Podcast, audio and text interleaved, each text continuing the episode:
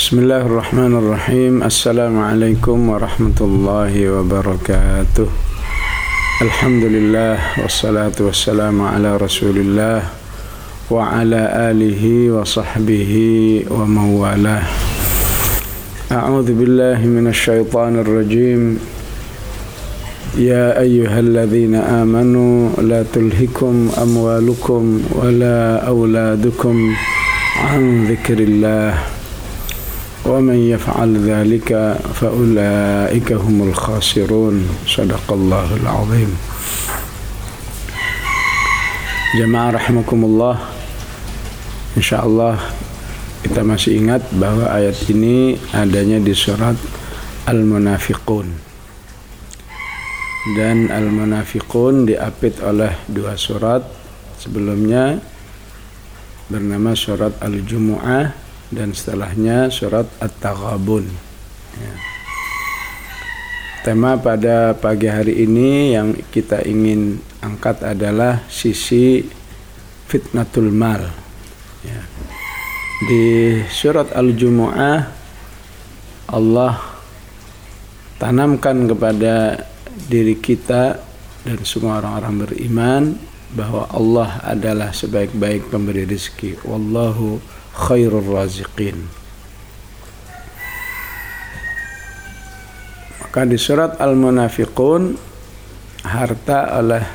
dijelaskan oleh Allah dijadikan sebagai alat untuk menghantam gerakan dakwah, sehingga diungkapkan oleh Allah Subhanahu wa taala di ayat yang ke-7, humul ladzina yaquluna la tunfiqu ala man 'inda Rasulillah hatta yanfaddu. Mereka lah yang mengatakan, janganlah kalian berinfak kepada orang-orang yang berada di samping atau di sekeliling Rasulullah sallallahu alaihi wasallam, agar antara Rasulullah dan para sahabat tidak terjalin hubungan yang kuat di dalam memperjuangkan Islam. Hatta yanfaddu, maka dijawab oleh Allah Subhanahu wa taala, walillahi khazainus samawati wal ard walakinnal munafiqina la yafqahun. Tentu bagi orang-orang beriman, provokasi dari kaum munafikin ini yang menjadikan harta sebagai alat pemukul dakwah, dijawab oleh Allah Subhanahu wa taala atau dikantar oleh Allah Subhanahu wa taala dengan sebuah tarbiyah yang luar biasa, ya. Ya ayyuhalladzina amanu la tulhikum amwalukum wala auladukum an dzikrillah. Ya. Dijawab dengan anjuran atau ajakan berinfak, wa anfiqu mimma razaqnakum min qabli ayyatiya ahadakumul maut. Jadi betapapun semangatnya orang-orang munafik di dalam menghantam dakwah dengan isu harta agar tidak diserahkan kepada Rasulullah, agar tidak diserahkan kepada dakwah, menjadi batal dengan sendirinya, sia-sia dengan sendirinya apabila orang-orang beriman masih memiliki kesadaran berinfak yang baik. Maka di surat At-Taghabun pun diulang kembali tema harta, innama amwalukum wa auladukum fitnah wallahu 'indahu ajrun 'azim. Ya. Dari sini insyaallah kita memiliki pemahaman yang lebih dalam antara tiga surat ini, Al-Jumu'ah, Al-Munafiqun, dan At-Taghabun, dari sisi isu al-mal dalam kehidupan orang-orang beriman. Jamaah rahimakumullah,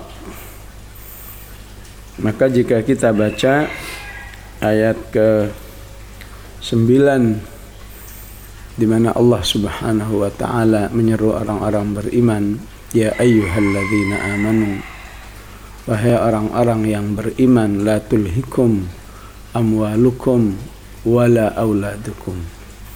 Janganlah sampai harta kalian dan anak-anak kalian membuat kalian terlena, terjauhkan dari Allah Subhanahu wa ta'ala.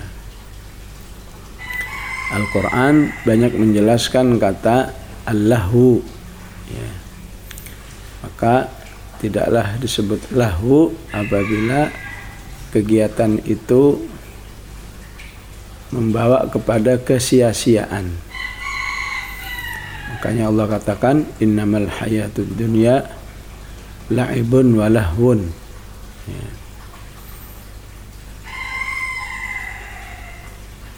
Sehingga Allah tidak ingin orang-orang beriman hidupnya tersia-siakan atau hidup tanpa mutu, tanpa bobot, hanya disebabkan oleh harta dan anak, ya. Ungkapan dalam ayat ini menunjukkan bahwa amwal dan aulad memang memiliki karakter melenakan manusia, ya. Sebagaimana di ayat yang lain, alha kumut takathur, ya.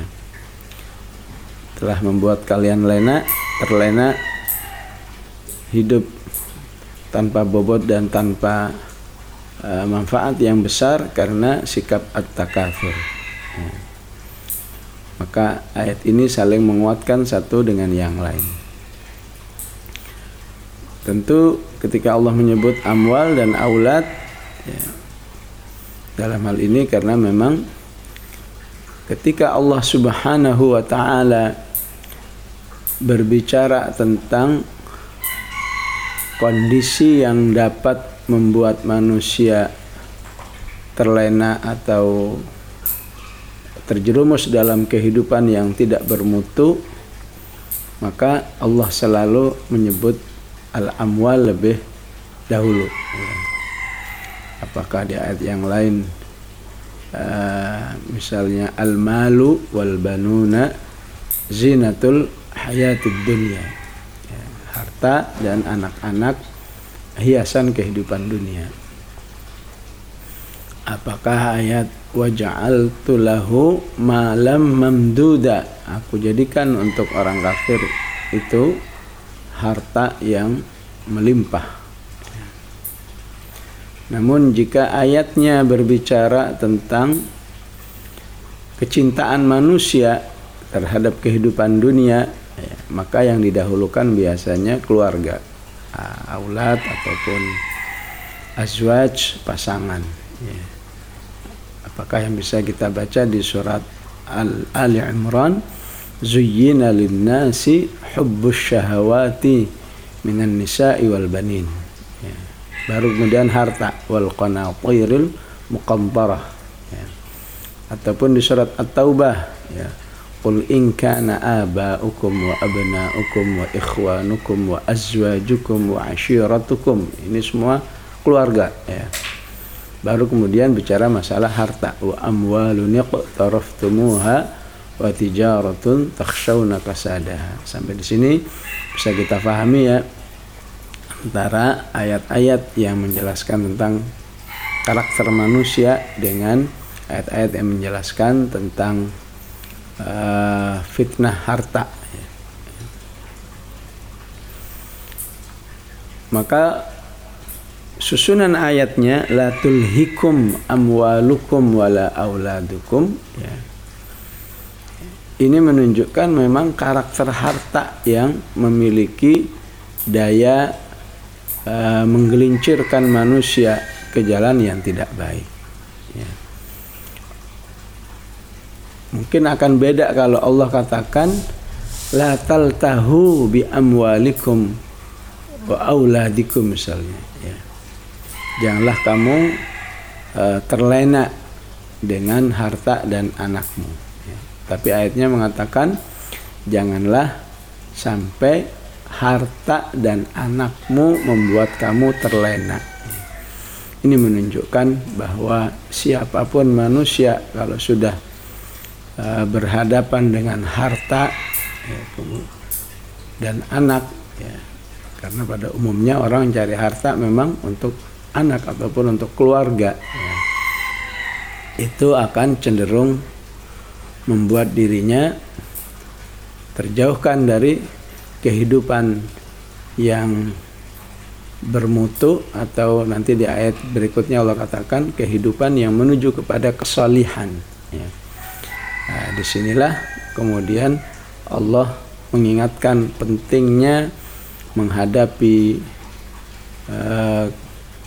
harta dan anak itu dengan ilmu keimanan, dengan pembinaan keimanan yang baik, agar manusia tidak terjerumus dalam kerugian. Sehingga nanti Allah katakan siapa yang terjerumus ke dalamnya dia akan rugi. Kenapa istilahnya rugi? Karena manusia kalau sudah beraktivitas masalah harta maunya untung. Tapi kalau itu menjauhkan dirinya dari Allah Subhanahu wa ta'ala, justru yang terjadi adalah kerugian. Nah, inilah susunan kata demi katanya itu telah memberi pesan yang luar biasa kepada manusia. Ya ayyuhalladzina amanu la tulhikum amwalukum wala auladukum an dzikrillah. Dan ini akan senada dengan ayat setelahnya nanti di surat At-Taghabun, innama amwalukum wa auladukum, innama amwalukum wa auladukum fitnah. Begitu juga di surat Al-Anfal, wa'lamu annama amwalukum wa auladukum fitnah. Jadi sudah menjadi karakter harta dan anak itu memang dijadikan oleh Allah sebagai media ujian bagi manusia, sebagai rincian daripada apa yang difirmankan Allah, alladzi khalaqal mauta wal hayata liyabluwakum. Allah yang menjadikan mati dan kehidupan sebagai ujian bagi kamu, maka salah satu bentuk ujian dari kehidupan adalah harta. Maka akan terlihat siapa yang dengan harta menjadi lebih soleh, atau sebaliknya siapa yang dengan harta menjadi lawan katanya, menjadi orang-orang yang tidak soleh, bahkan bisa menjadi mujrim. Allah katakan liyabluwakum ayyukum ahsanu amala. Jadi susunan kata pada la tulhikum amwalukum wala aulad wala auladikum, la tulhikum amwalukum wala auladukum, ini sudah memberi pesan yang luar biasa bahwa memang karakter harta dan anak memiliki sifat yang permanen membuat manusia terlena. Namun di sisi lain di ayat sebelumnya atau di surat Al-Jumu'ah kita disuruh mencari wabtaghu min fadlillah. Jadi harta itu menjadi fadlullah, menjadi karunia dari Allah, menjadi sebuah hadiah istimewa di sisi dari Allah Subhanahu wa ta'ala, ketika semakin membuat manusia taat kepada Allah. Oleh karena itu karena konteksnya adalah bagaimana manusia harus bisa memadukan antara ibadah dan mencari harta, maka perpaduan antara beribadah, antara ketaatan kepada Allah dan mencari harta, itu sifat harta tidak lagi menjadi semata-mata almal, tapi menjadi fadlullah, karunia dari Allah.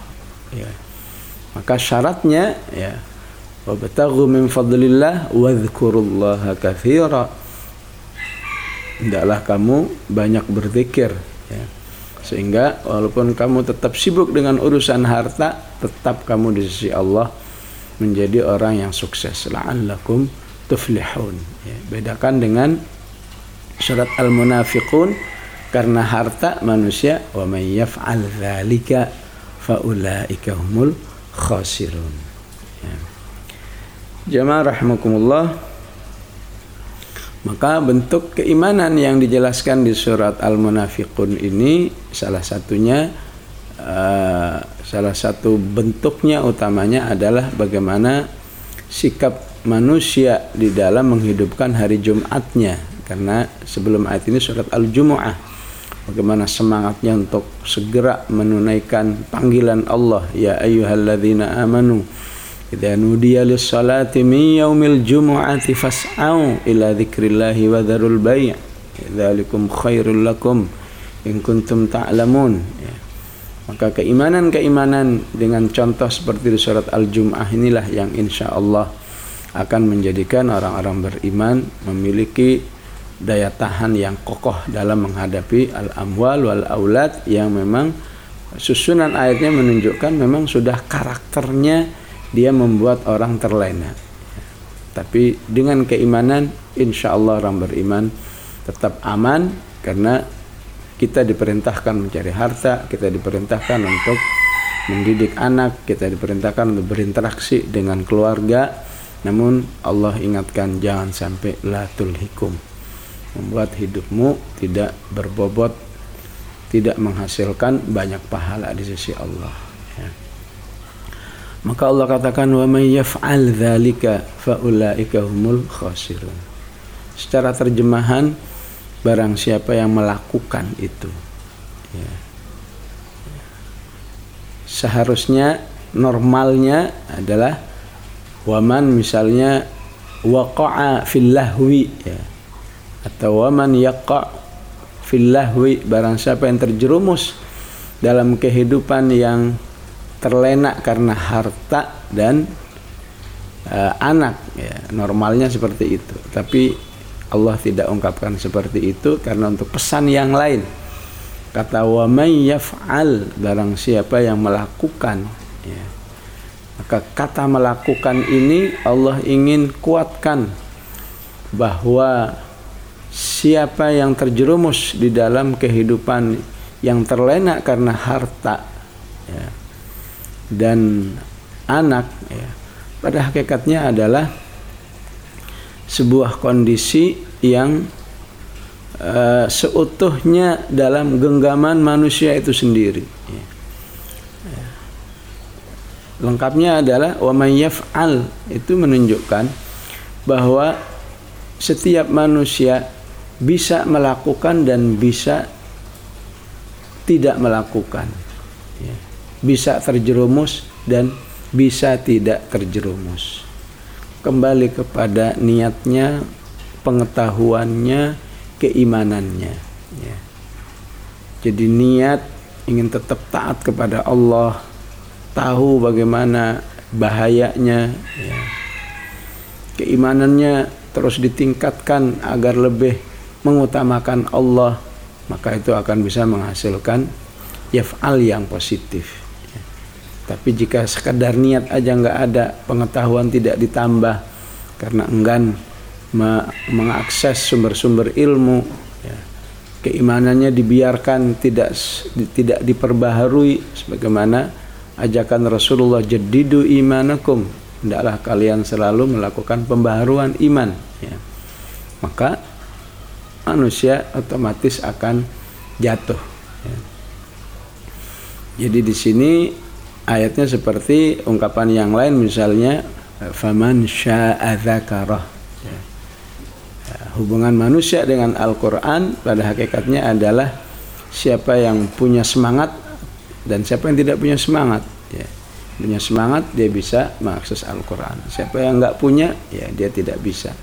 Inilah yang dimaksudkan oleh Allah dengan wa may yaf'al, ya, yang seharusnya normalnya barang siapa yang terjerumus di dalam kehidupan yang terlena oleh urusan harta dan anak. Jadi karena Allah katakan wa may yaf'al, maka seharusnya kita senantiasa berdoa Allahumma inni ala dzikrik, agar Allah menolong kita memiliki kemampuan, memiliki semangat untuk tidak jatuh di dalam kehidupan yang tidak bermutu ini. Ya. Hendaknya kita selalu apakah berdoa dalam bentuk lain, Allahumma qsim lana min khasyatika ma tahulu bihi bainana wa baina ma'siyatik. Ya, kita minta agar Allah menumbuhkan rasa takut dalam diri kita agar kita selalu terhalang dari hal-hal yang tidak disukai oleh Allah Subhanahu wa taala, tidak diridhai. Ya. Maka Allah ungkapkan berikutnya, faulaika humul khasirun. Manusia itu jatuh dalam kerugian atau menjadi orang-orang yang rugi. Ya. Di sini pilihan rugi, tidak misalnya faulaika humul zalimun, orang-orang itu dosa, atau faulaika humul mujrimun, ya. Ketika dia orang durhaka, ya. Ini juga menunjukkan adanya siyaqul ayat al-munazzamah, ya.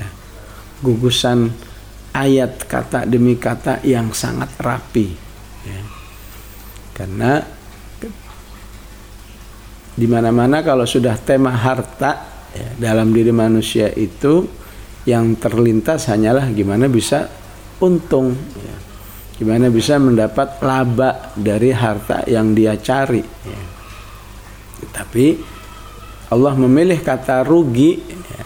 Di sini adanya keserasian, serasinya justru harta yang kamu cari-cari supaya kamu beruntung, tapi karena kamu menjauh dari Allah karena harta itu berbalik menjadi rugi, khasirun, ya. Maha benar Allah dengan segala firman-Nya, Shadaqallahul Azim, ya. Artinya apa? Artinya kalau kita yakin betul-betul dengan petunjuk-petunjuk Allah ini, maka luar biasa ayat ini dari segi sisi-sisi motivatifnya agar kita begitu tema mencari harta semangat, tapi begitu pindah berikutnya tema kepada taatan kita semangat. Maka jadilah orang-orang seperti Abu Bakar As-Siddiq, menjadilah orang-orang seperti Uthman bin Affan, menjadi orang-orang seperti Abdurrahman bin Auf, ya. Adalah orang-orang yang memadukan dua kenikmatan besar, ya. Masih ingat hadis la hasada illa fitnataini, ada dua orang yang harus didamba-dambakan dan itu mendamba-dambakan yang positif, ya. Menginginkan suatu hal yang positif adalah menginginkan manusia yang memiliki dua kenikmatan besar, ya. Rajulun atahullahul Qur'an fahuwa yatluhu ana al-laili wa ana an-nahar, orang yang diberi kemampuan hidup dengan Al-Qur'an dengan baik sehingga dia beribadah dengan Al-Qur'an baik malam dan siang. Wa rajulun atahullahu malan, dan orang-orang yang diberi harta kemudian hartanya diinfakkan baik waktu malam dan siang, ya. Sekilas ayat ini seperti ada satu kelompok manusia yang memang sukses dalam interaksinya dengan Al-Quran, ada satu orang yang memang sukses di dalam harta yang selalu diinfakkan, ya. Ternyata kalau kita melihat para sahabat, melihat para tabi'in, apakah seperti Imam Abu Hanifah, Nu'man bin Tsabit, ternyata seperti bahkan yang lebih hebat lagi Abdullah bin Mubarak, ya. Adalah orang-orang yang ternyata mampu memadukan dua hal, ya. Umar bin Khattab, ya, mampu memadukan dua hal, ya. Kaya Al-Quran, kaya harta, ya. Allahumma ja'alna minhum, insyaallah. Semoga kita semua setiap membaca ayat ini, baca hadis ini, ya, diberikan peluang oleh Allah Subhanahu wa taala, ya, mampu memadukan dua nikmat besar ini sehingga dakwah ini akan lebih semarak, akan lebih cepat prosesnya jika didukung oleh manusia-manusia yang mampu memadukan dua hal, nikmat Quran dan nikmat harta, ya. Maka salah satu panduannya ayat 9 surat Al-Munafiqun ini. Cari harta tapi la tulhikum, ya. cari harta, tapi tetap wa anfiqu, tetaplah berinfak ya. Maka bukti bahwa seorang mukmin tidak terlena oleh kesibukannya mencari harta ya, adalah berinfak ya. Di surat Al-Baqarah kita masih ingat bahwa Allah menjelaskan apakah tentang prosedur ya. Siapakah orang-orang yang nomor satu harus diinfaki. Ketika para sahabat bertanya, wa yas'alunaka madza yunfiqun, ya Rasulullah, siapa yang harus kita infaki?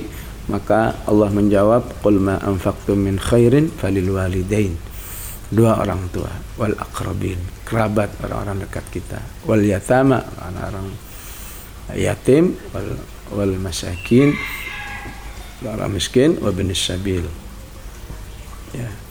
Maka jangan sampai sudah berinfak tapi tidak berbobot infaknya karena tidak memperhatikan prioritas-prioritas yang direkomendasikan oleh Allah Subhanahu wa ta'ala. Wa anfiqu, berinfaklah ya, mimma razaqnakum, daripada apa yang kami rizkikan ya. Kata min di sini nilai motivatifnya adalah bahwa yang diperintahkan oleh Allah untuk diinfakkan bukan semuanya ya. Betapapun sebagian para sahabat ya, maunya semuanya, maunya sebanyak mungkin ya. Sebagaimana yang diungkapkan oleh Sa'd bin Mu'adh ya, ya Rasulullah ya, wallahi ya, ma akhadta minna ahabba ilaina mimma abqaita lana ya. Ini semangat infak yang luar biasa ya Rasulullah, demi Allah apa yang kamu ambil, apa yang kamu minta daripada harta yang kami miliki itu lebih kami cintai daripada harta yang kau sisakan untuk kami. Nah, ini keimanan tingkat tinggi ya. Tapi di ayat ini ya, ceritanya masih membina ya, membina semangat berinfak. Cukup min lah ya, mimma razaqnakum, artinya infaklah sebagian daripada hartamu. Razaqnakum, yang kami berikan ya, artinya kamu akan dengan rela menginfakkan kalau kamu sadar, yakin betul bahwa harta yang kamu miliki itu adalah dari Allah, kami rizkikan ya. Yang membuat kita itu, atau yang membuat manusia itu menjadi agak berat berinfak, ketika dia merasa harta itu dihasilkan dari kehebatannya di dalam mencari ilmu, dalam mencari harta. Dikira karena gelarnya, dikira karena kemampuan berbisnisnya yang bagus, seperti yang dicontohkan tentang kehidupan Qarun ya. Kenapa Qarun susah berinfak walaupun hartanya bertriliun-triliun? Karena dikatakan qala innama utituhu ala ilmin indi ya, kenapa harus diinfakkan? Ini harta karena kehebatan saya. Tapi ketika kita yakin tiap harta yang kita miliki, razaqnakum, kami yang memberi ya. Dan disinilah Allah sering menyebut dirinya innahu bihim raufur rahim, Allah terhadap manusia sangat-sangat sayang ya, rauf ya. Di mana letak sayangnya dalam urusan harta ya, dia yang memberi ya, dia yang meminta lagi sebagian kecilnya, kemudian ketika diminta lagi dikembalikan lagi lebih besar lagi, baik dalam bentuk pahala ataupun dalam bentuk harta itu sendiri ya. Nah, ini sisi motivatifnya dari kata mimma razaqnakum ya. Maka motivasi berikutnya, min qabli ayyatiya ahadakumul maut, sebelum datang kepada salah seorang kalian kematian ya. Artinya apa ya, siapapun yang akan berpisah dengan kehidupan ini tidak ada yang diinginkan kecuali amal soleh ya. Dan ini diungkapkan di surat Al-Mu'minun 99 dan 100 hatta idza jaa ahadahumul mautu qala rabbirji'uni la'alli a'malu salihan fima tarakt. Siapapun kalau sudah menjelang menghadapi maut ya, maka tidak ada lain yang diinginkan, ya Allah, tundalah kematian ini agar aku bisa melakukan satu amal soleh saja. La'alli a'malu salihan fima taraktu, yang belum aku laksanakan, yang kemarin aku tinggalkan. Maka dijawab oleh Allah, kalla, itu tidak mungkin, dan itu yang pasti diucapkan, innaha kalimatun huwa qailuha. Dan setelah itu manusia akan menghadapi kehidupan barzakh, wa min waraihim barzakhun ila yaumi yub'atsun, sampai hari kiamat ya. Nah, karena itu di ayat ini merupakan penjelasan yang lebih spesifik. Jika di Al-Mu'minun ingin beramal soleh, maka amal solehnya apa? Ya. Maka dijelaskan di sini. Ya. Min qabli ayyatiya ahadakumul maut fayaqula rabbi laula akhartani ila ajalin qarib. Ya Allah, tundalah kematian ini sebentar saja, ajalin qarib. Untuk apa? Fa'assaddaqa, agar aku bisa bersedekah. Bentuk amal soleh yang diinginkan adalah bersedekah. Bersedekah itu berarti mengeluarkan harta. Ya. Kenapa yang dipilih adalah sedekah? Ya, sesuai dengan gambaran ayat ini. Ya ayyuhalladzina amanu. Sebagian juga dengan gambaran di surat Al-Jumu'ah. Begitu juga di surat At-Taghabun berikutnya. Allah katakan innama amwalukum wa auladukum fitnah, maka siapa yang lolos dari fitnah harta dialah orang yang meraih pahala yang besar, wallahu indahu ajrun azim ya. Jadi yang diinginkan adalah sedekah karena terkait dengan harta, dan di balik harta itu ada ajrun azim ya. Tentu ini tidak menafikan mereka yang rezekinya terbatas ya. Karena yang dinilai oleh Allah tidak semata-mata jumlahnya, nominalnya, tapi yang dinilai oleh Allah adalah prosentasenya ya. Faqadirhamun dirhamain, orang yang berinfak satu dirham bisa jadi di sisi Allah lebih besar pahalanya dari yang berinfak dirhamain, dua dirham. Kenapa? Yang berinfak satu dirham prosentasenya 50%, karena dia punya 2 dirham, kan satu dimakan dan satu diinfakkan. Tapi yang infak 2 dirham itu ya, yang tersisa masih 99 dirham ya. Itu jangan takut atau jangan pernah berpikir infak itu hanya milik orang kaya ya, ya. Maka yang terbatas pun pada hakikatnya punya peluang yang sama ya. Itulah hakikat harta. Ibadah harta, amal soleh harta menjadi sesuatu yang sangat didambakan oleh semua manusia saat menjelang kematiannya, karena di surat At-Taghabun itu menghasilkan ajrun azim ya. Para ulama juga mengatakan karena di balik ibadah harta itu berarti manusia telah memiliki berbagai macam prestasi tarbiyah atau pembinaan keimanan ya. Siapa yang berinfak berarti dia ingin membuktikan bahwa Allah lebih dicintai daripada harta yang pada umumnya pasti dicintai oleh manusia. Siapa yang berinfak berarti dia telah melakukan apa yang disebut dengan mimma tuhibbun. Bukankah Allah mengatakan lan tanalul birra hatta tunfiqu mimma tuhibbun, dan tidak mungkin kamu mendapatkan kebajikan yang luar biasa dari sisi Allah kecuali kamu menginfakkan apa yang kamu cintai, dan salah satu yang paling kita cintai adalah harta ya. Atau kalau istilah masyarakat, harta itu barang mentah ya. Menginfakkan barang mentah itu jauh lebih berat ininya tantangannya ya. Menginfakkan harta itu berarti manusia berhasil mentarbiyah jiwanya, di mana setiap jiwa itu sama harta itu luar biasa, wa innahu lihubbil khairi lasyadid ya.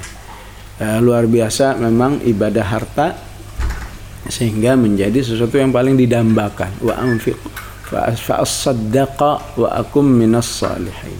Ya. Biasanya orang bersedekah itu disebut at-tasaddaqa. Ya. Ya. Coba antum rasakan mana yang lebih ringan fa'as-saddaqa dengan fa'atasaddaqa. Ya. Ya. Tentu lebih ringan fa'as-saddaqa. Ya. Walaupun aslinya atasaddaqa. Ya. Kenapa yang dipilih oleh Allah as-saddaqa? Ya. Ya.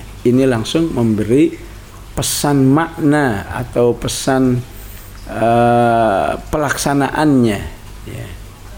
Bahwa sedekah itu pada hakikatnya sekecil apapun, ya, itu bermanfaat bagi manusia. Bukankah Rasulullah mengatakan ittaqun nar walau bisyiqqi tamrah? Jagalah dirimu walaupun hanya dengan bersedekah sepotong kurma. Ya, kira-kira sepotong kurma itu berapa sih harganya? Bisa nggak 1.000? Bisa nggak 2.000? Bahkan mungkin lebih kecil dari itu. Walaupun sekecil itu lakukan. Jadi fa'as-sadaqah itu hasilnya bersedekah dengan sedekah yang seringan-ringannya. Ya. Apakah 500 rupiah, apakah 2.000 rupiah, itulah yang dimaksud dengan fa'as-saddaqah, ya. Beda dengan fa'atasaddaqah, ya. Ya. Artinya saya akan melakukan infak, ya, sekecil apapun, seringan apapun akan saya lakukan, ya. Tapi itu biasanya dilakukan atau semangat itu biasanya terjadi ketika menjelang sakaratul maut. Maka Allah inginkan sebelum terjadi sakaratul maut itu, ya, yakinilah bahwa janji Allah ini pasti benar. Sadaqallahul azim. Ini pasti kamu alami. Ya. Ya. Walaupun karakter manusia kalau belum terjadi masih nyantai aja. Ya. Maka inilah rahasianya mengapa Al-Jumu'ah dan Al-Munafiqun ini surat pekanan, ya, surat yang dianjurkan akan dibaca oleh para imam sebagai imam salat Jumat agar, ya, siapa tahu tasmi' atau memperdengarkan yang ke-10, yang ke-20, yang ke-40, yang ke-50, ya, sehingga manusia betapapun dirinya masih segar bugar, tapi kalau sudah urusan harta yang paling terbayang adalah kematian. Ya. Rabbi laula akhartani ila ajalin qaribin fa asaddaqa wa akum minas salihin. Aku ingin bersedekah walaupun sekecil apapun, seringan apapun akan saya lakukan, ya. Ya. Ini menunjukkan karakter manusia kadang-kadang inginnya yang kalau bersedekah ingin yang ideal, ya. Akhirnya yang ideal enggak terlaksana, yang ringan-ringan juga enggak terlaksana. Dari sedekah aku ingin menjadi orang-orang yang soleh, ya. Ini menunjukkan bahwa, ya, kesolihan yang betul-betul membuat manusia itu bahagia di saat-saat kematian adalah kesolihan yang dihasilkan dari bersedekah, ya. Kesolihan bisa dari tilawah Al-Quran, kesolihan bisa dari sholat, ya. Tapi di ayat ini yang Allah inginkan kesolihan dari bersedekah, ya. Ya, walaupun secara umum Allah katakan la tulhikum amwalukum wala auladukum an dzikrillah, ya. Jangan sampai harta dan anak-anakmu membuat kamu terlena daripada zikir kepada Allah. Ini masih umum, di ayat 9-nya masih umum, ya. Namun di ayat 10-nya Allah ingin katakan bahwa bentuk pendekatan diri kepada Allah yang menjadi sangat bermanfaat bagi manusia, adalah zikir dalam bentuk berinfak, ya. Manusia mengeluarkan apa yang paling dicintai, sehingga Allah katakan fa amma man a'ta wattaqa, ya. Jadi memberi itu menunjukkan adanya semangat takwa yang luar biasa, adanya semangat keyakinan wasaddaqa bil husna, maka insyaAllah manusia akan selalu dimudahkan oleh Allah. Fasanu yassiruhu lil yusra. Ya. Maka sebaliknya, wa amma man bakhila wastaghna wa kadzdzaba bil husna fasanu yassiruhu lil usra. Ya. Wa aqum minas salihin. Ya. Maka semua bantah oleh Allah, enggak mungkin itu kalau sudah terjadi di saat kematian. Wa la yu'akhirullahu nafsan idza jaa ajaluha. Allahu khabirum bima ta'malun. Enggak mungkin itu ditunda oleh Allah Subhanahu wa taala, ya. Demikian jemaah rahmakumullah, sekilas lintasan-lintasan surat Al-Munafiqun. Semoga betul-betul nilai-nilai motivasi di ayat ini masuk ke dalam hati kita, dan kita insyaallah menjadi orang-orang yang selamat dari fitnah harta dan menjadi orang-orang yang al-munfiqin, ya, sebagaimana dipuji oleh Allah di surat Al-Imran. Aqulu qali hadza wa astaghfirullahal azim. Wassalamu alaikum warahmatullahi